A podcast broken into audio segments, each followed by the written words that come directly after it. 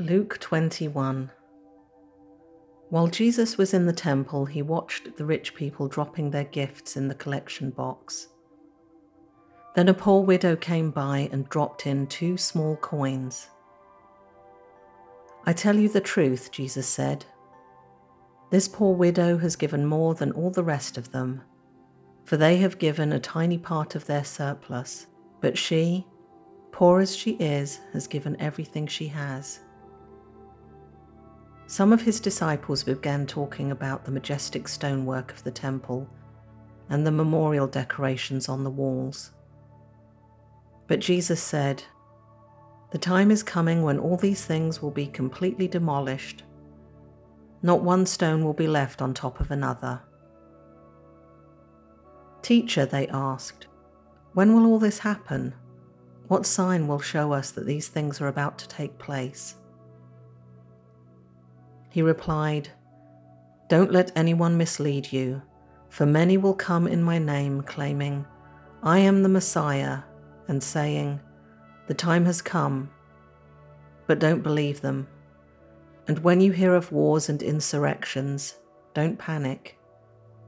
Yes, these things must take place first, but the end won't follow immediately.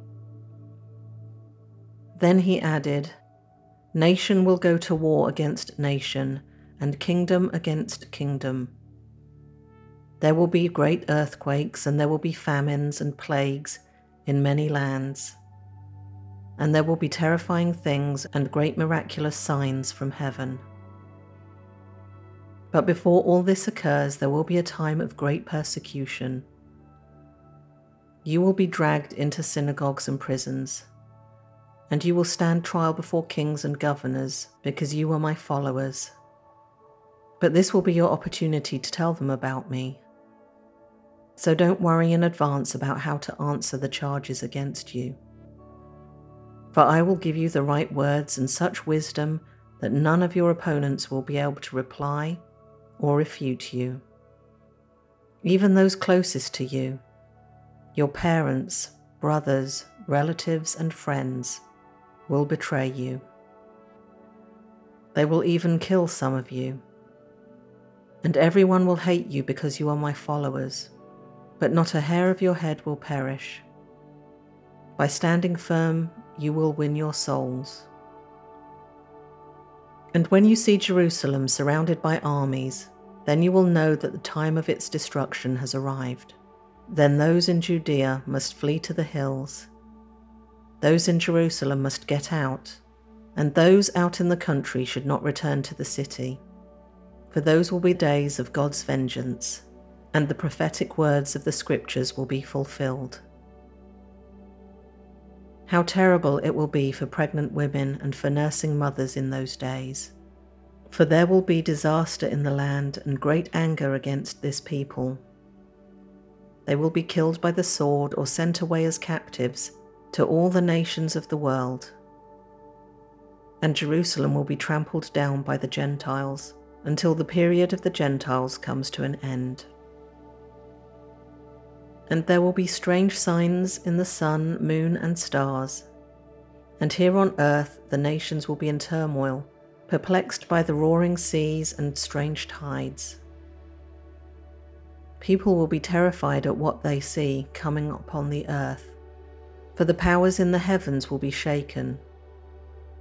Then everyone will see the Son of Man coming on a cloud with power and great glory. So when all these things begin to happen, stand and look up, for your salvation is near. Then he gave them this illustration. Notice the fig tree or any other tree. When the leaves come out, you know without being told that summer is near. In the same way, when you see all these things taking place, you can know that the kingdom of God is near. I tell you the truth, this generation will not pass from the scene until all these things have taken place. Heaven and earth will disappear, but my words will never disappear. Watch out. Don't let your hearts be dulled by carousing and drunkenness and by the worries of this life. Don't let that day catch you unaware like a trap, for that day will come upon everyone living on the earth. Keep alert at all times and pray that you might be strong enough to escape these coming horrors and stand before the Son of Man.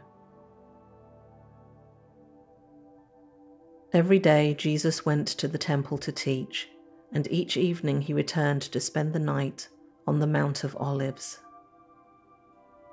The crowds gathered at the temple early each morning to hear him.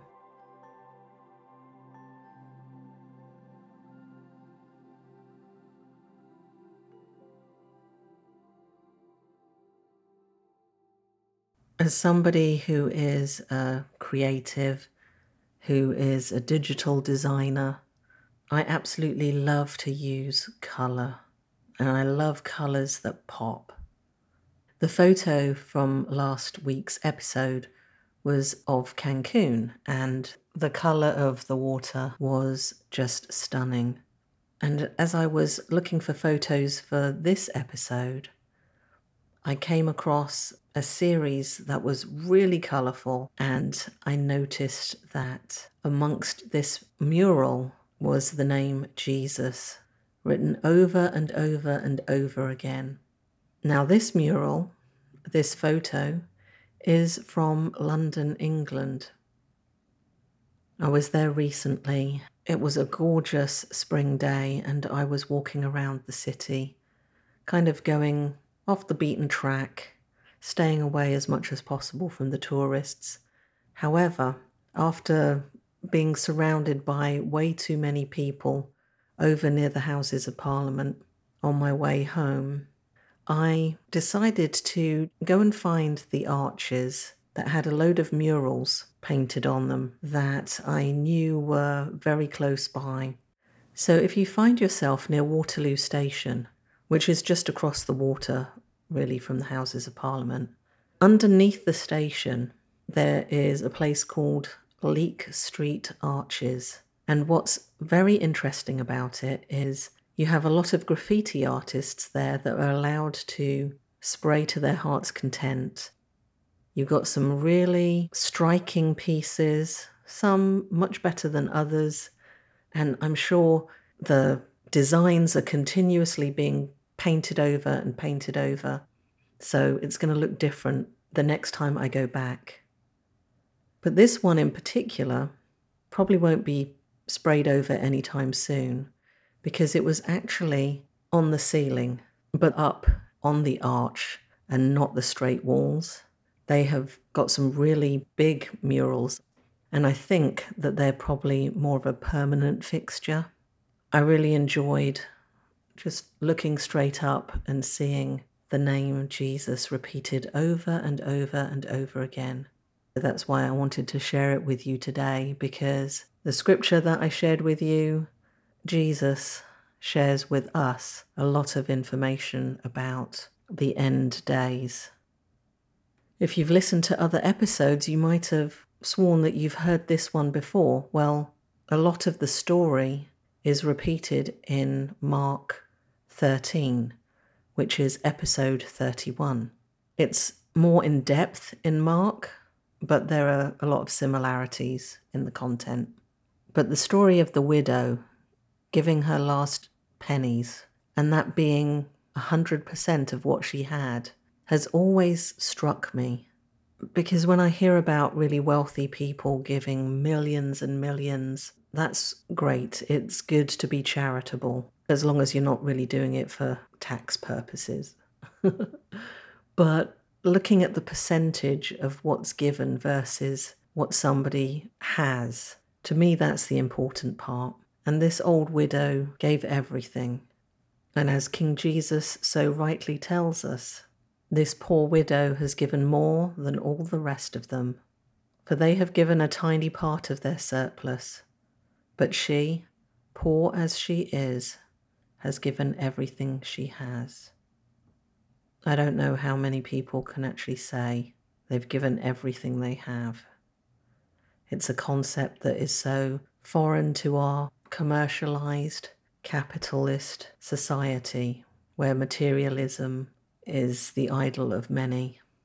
What we're told will happen in the end times definitely bears repeating on this podcast. Well, that's it from me this episode. If you have been to the Leake Street Arches, I'd love to hear about your experience. Let me know. Visit ttlm.pictures. That is the podcast's website, and you can comment there. Until the next time, take care, be blessed, and remember that Jesus loves you.